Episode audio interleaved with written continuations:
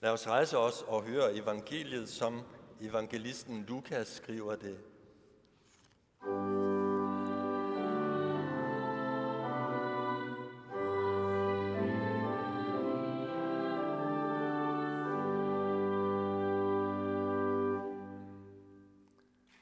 Samme dag var to af disciplene på vej til en landsby, som ligger 60 stadier fra Jerusalem og hedder Emmaus. De talte med hinanden om alt det, som var sket. Og det skete, mens de gik og talte sammen og drøftede det indbyrdes. Så kom Jesus selv og slog følge med dem, men deres øjne holdtes lukket, så de ikke kunne genkende ham. Så spurgte han dem, hvad er det, I går og drøfter med hinanden? De stansede og så bedrøvet ud, og den ene af dem, Kleofas hed han, svarede, er du den eneste tilrejsende i Jerusalem, der ikke ved, hvad der er sket i byen disse dage? Hvad da? spurgte han. De svarede, det med Jesus fra Nazareth, som var en profet, mægtig i gerning og ord over for Gud og hele folket. Hvordan, hvordan vores ypperste præster og rådsherrer har udleveret ham til dødsstraf og korsfæstet ham. Vi havde også håbet, at det var ham, der skulle forløse Israel. Men til alt det kommer, at det i dag er tredje dag, siden det er sket. Og nu har nogle af kvinderne iblandt os forfærdet os. De var tidligt i morges ude ved graven, men de fandt ikke hans lægeme, og kom tilbage og fortalte, at de i et syn havde set engle, som sagde, at han lever. Nogle af dem, der er sammen med os, de gik så ud til graven og fandt det sådan, som kvinderne havde sagt, men ham selv så de ikke. Der sagde, de, der sagde han til dem, I uforstandige, så tungnemme til at tro på alt det, profeterne har talt.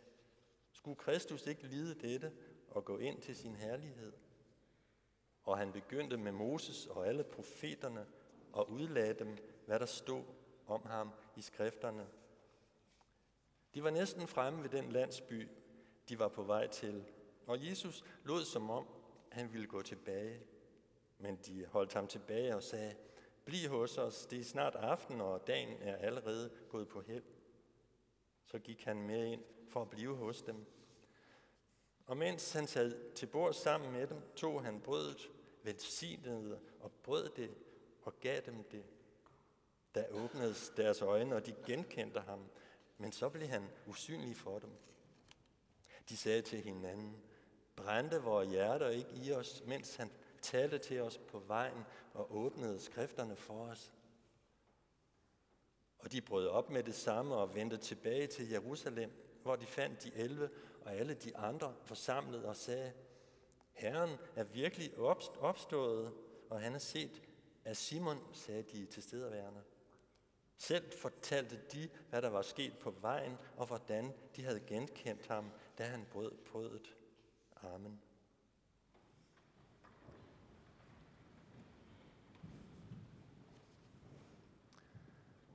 Glædelig påske alle sammen. Kristus er opstanden, ja, han er i sandhed opstanden. Det er anden påskedag i dag, men ikke mindre påske af den grund. Jeg er blevet noget rystet i den her påske. Fredag, lørdag, søndag har jeg brugt nogle timer på YouTube. Og ved I hvad jeg så? Jeg har set messianske jøder fortælle om, hvordan Gud kom til dem. Hvordan det gik op for dem, at Israels Gud er den Gud, vi møder i det nye testamente som en af dem siger, da jeg tog imod Jesus, gjorde jeg det mest jødiske, jeg nogensinde har gjort. Eller nogen har sagt, Gud er ikke bare vi jøders Gud, Gud er Gud for jøder og alle nationer.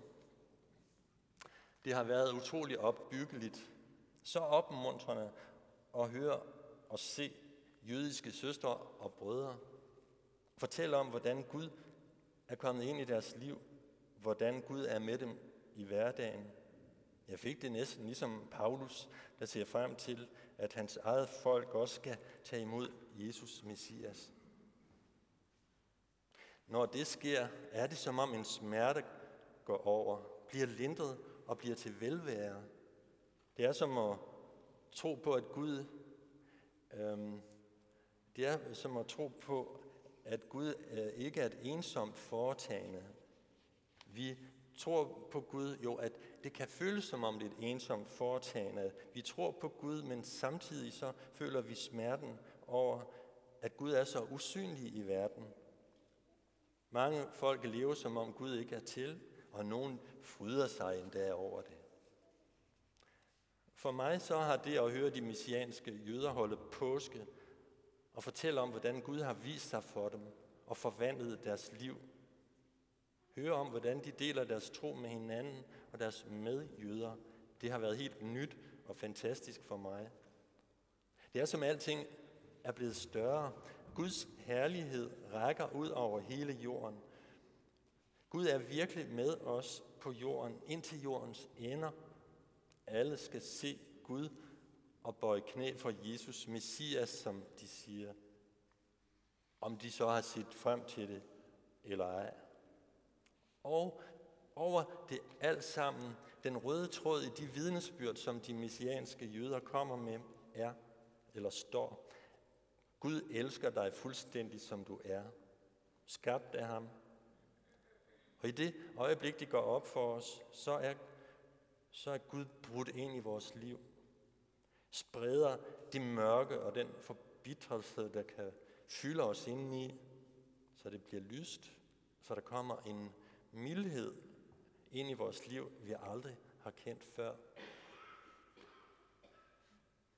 Og nu fortæller de så, at Gud har vist sig for dem og er kommet ind i deres liv. Jeg, holder, jeg bliver hos de messianske jøder, og I skal bare, hvis I går ind på YouTube, når I kommer hjem senere i dag, så kan I søge under øhm, messianske jøder og, og påske. Skriv det på engelsk, og der er også en, der hedder um, One, One for Israel. Det er en rigtig dejlig messiansk menighed. Det største, som de messianske jøder de fortæller om, hvordan Jesus kommer til dem, det er altså, at de er blevet overvældet over, at over da det gik op for dem, at Gud elsker dem komplet, som de er. At Gud kommer helt ind i deres almindelige liv, ind midt i deres helt almindelige kampe og sejre og nederlag i deres liv. Og så sker der en kæmpe forløsning, når Gud siger til dem, at sandheden er, sandheden er, at han elsker dem og har givet dem Jesus. Også for os er Jesus blevet det nye påskelam, der bliver offret, når vi fejrer øh, nadveren sammen lidt senere. Så Jesus er blevet det påskelam, der er offret, som giver sig selv til os. Han er blevet befrielsen fra al slaveri. Han er opfyldelsen af alle Guds løfter til menneskene. Gennem Helligånden er han også nær nu, og der hvor ånden er, der er der frihed. Jesus var ikke bare et almindeligt menneske, som en sagde på YouTube i en af de videoer. Der en, der siger, øh, Jesus, var det ikke en jøde, var han ikke jøde, før han blev kristen? Eller var han ikke katolik eller noget i den retning? Jesus var Messias. Det er det, der sker. Det går op for mennesker, at Messias og Jesus er den samme person. En almindelig dansker, vi kunne kalde ham Jens, Øh, sidder i arresten. Han kender også Jesus Messias inde i det lille, den lille celle, hvor han har været. Og han har lige fortalt mig om en øh, serie på tre om Jesus, øh, der har været vist på DR her i påsken. Og så har han siddet og kigget, og han tænkte, der er noget galt her. Indtil det pludselig gik op for ham. Underne, miraklerne af Jesu underfulde øh, kraft er taget væk i den øh, serie. Så når Jesus i filmen besøger øh, syge og fattige og dem, der kommer med syge til ham, når han møder dem, så er han nøjagtigt lige så rådvild som alle de andre. Og sådan er det hele vejen igennem i serien. Og som han også siger, Jens, mange mennesker i dag er med på, at Jesus han har levet, og han har sat en bevægelse i gang, men han skal bare være et almindeligt menneske. Han må ikke være noget særligt, øh, fordi så ville han jo også ryste op i vores liv. Indtil altså Gud kommer til mennesker, eller den opstandende Jesus, kommer til jøder og muslimer og hinduer og materialistiske europæere og stanser dem og siger til dem, jeg elsker dig med en evig kærlighed, så bliver, deres, så bliver vores liv forvandlet. Lad os prøve at knytte det her sammen med evangeliet i dag. På en eller anden måde så troede menneskene og også disciplene, at Jesus var et almindeligt menneske. Han var et fantastisk menneske, men nu havde han været død i tre dage. De havde set ham gøre vel mod alle, udfri, syge og fattige. Lige fra han blev døbt og overskygget af Helligånden og faderen, sagde til ham, du min elskede søn, der i Jordanfloden. Og han så begyndte at forkynde og vise mennesker, at Gud elsker alle uden personsanseelse. Men hvordan skulle det så gå? Hvordan kunne han være den, han sagde, når det fik den slutning? Sådan går de så og snakker sammen på vejen hjem fra Jerusalem der, den første dag i ugen, hen under aften, når de frem. En gåtur, en gåtur på knap to timer. De er ikke nogen af de 12, de er nogle af de 120, der fulgte Jesus. De var sammen med de 12, også der i tiden fra himmelfart og ind til pinse, hvor de mødtes og dagligt bad. Den ene af dem hedder Kleofas. Han var vist nok i familie med Jesus på en eller anden måde. Nogle tænker, at han måske var, at det var på Josefs side, eller at han var svoger til Maria, Jesu mor. Og måske er det derfor, Lukas har fået fortællingen med om Kleofas og hans ven. De går så der på vejen, og så kommer Jesus op på siden af dem. Han lytter til dem, og så beder han dem øh, inddrage ham i deres samtale. Og de fortæller det hele, hvordan Jesus er væk, hvordan han åbenbart Jesus ikke var den messias, de havde håbet. Og så det med den tomme grav, det spredte ikke glæde, men sorg. Hans læme var væk, det skrækkeligste, der kan ske for nogen efterladte. De har så forladt Jerusalem efter en lang og til sidst en frygtelig påskefest. Øh, og så nu Jesu bortkommende læme, de er på vej hjem. Altså ligesom fra en kæmpe festival, men som ender i en tragisk ulykke. Og så er det, Jesus viser dem det i Bibelen, det gamle testamente, der taler om Messias, at Messias måtte lide og dø, inden han skulle opstå og genoprette Guds kongedømme. Hvad var det mon for bibelsteder? Jo, det øh, fortæller en af de messianske jøder på en af de videoer, jeg lige har set, og jeg så den igen her til morgen. Her til morgen. Øh, han fortæller om, hvordan han kom til tro på Messias. Nu skal I høre. Lige før det sker, hans liv er i kaos. Lige før det sker, så ringer han til sin bedste ven, en jødisk ven. Alt er som sagt ved at bryde sammen i hans liv. Han har et stort misbrugsproblem. Han er leder af en synagoge, og hans kone, hun er begyndt at gå til møder om søndagen om søndagen, så tager hun en bil, bibel under armen, og så siger han bare, jamen, øh, går du til kristne møder? Okay så, men lad være med at sige vores efternavn, fordi jeg er jo synagogeforstander. Så ringer han til den her ven og beder om hjælp, og så sker der bare noget. Han siger, øh, fortæl mig lidt om det der Jesus-snak. Så siger vennen, har du en bibel? Ja, selvfølgelig. Jeg er øh, synagogeforstander. Vi læser nogle af nogle tekstrækker og nogle af mosebøgerne, men så kommer man ikke rigtig rundt i Bibelen. Det er ligesom hos os, vi har tekstrækker, øh, Men de kan ikke stå alene. Nogle gange skal vi også se de store sammenhænge, også se, hvad var det sket før det, vi læste i dag, og hvad sker efter? Nå, men så siger vennen så, har du en bibel? Ja, det har han. Så slå op i, i Isaias 53. Okay, jeg slår op i Isaias 53. Okay, slå op i salme 2. Okay, så slår han op i salme 2. Slå op i salme 22. Jamen, så slår han op i, i salme 22. Så siger vennen, hvad tror du, det handler om? Ja, siger han, der er nok noget, det, er nok, øh, det handler nok om ham, Jesus. Men det er jo en jødisk bibel, jeg har. Jesus, og så kommer det, var han ikke katolik? Nej, han var jøde, siger vennen så.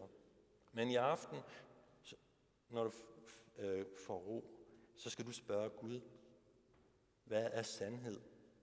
Og så skal du få svar. Og så bliver det aften, og så beder han til Gud. Gud, hvad er sandhed? Og så svarer Gud ham. Han fortæller, Gud svarer ham, det her er sandheden. Jeg elsker dig. Den her øhm, næsten grænvoksne mand, han bryder sammen i glæde og gråd. Er jeg virkelig elsket af Gud, accepteret af Gud? At det findes sådan en kærlighed? Han havde nemlig sagt til sin kone, han var ved at bryde sammen, så siger hun, hvad, hvad foregår der? Så siger han, jeg vil bare gerne elskes. Og nu får han den besked fra Gud. Så går han hen til hans kones messianske synagoge øh, straks efter næste dag eller noget, og der bryder han sammen under hele det møde, som de har. Han troede ikke, han kunne komme, øh, han kunne tro på Jesus og så samtidig være jøde, som om de var modsætninger. Og han troede ikke, ligesom vi naturligt ikke tror, at han var elsket. Tænk, at jeg elsker så meget. Og så giver han sit liv til Jesus der ved mødet. I dag her, anden påskedag, så skal vi måske lære vi skal måske bruge det, vi har lært på en ny måde. Det, vi læser om Jesus, det er fantastisk. Det er fantastisk, fordi det er sandheden om Gud og om os. Gud elsker os. Det er fantastisk, fordi det er rigtigt, det er virkelighed. Det er fantastisk, fordi Jesus Messias er her. Han er ikke i fortiden, han er ikke i en bog, han er her. Han er ikke i graven, han er stået op. Bogen og så Jesus hos os nu, de belyser hinanden. Han er hos os derhjemme. Om morgenen, når vi står op, om aftenen, når vi går til ro. Lad os bruge nogle sekunder til stillhed morgen og aften på at sige tak. Tak fordi han elsker os fuldstændig som dem vi er. Lad os også lige nu tage et par sekunders stillhed.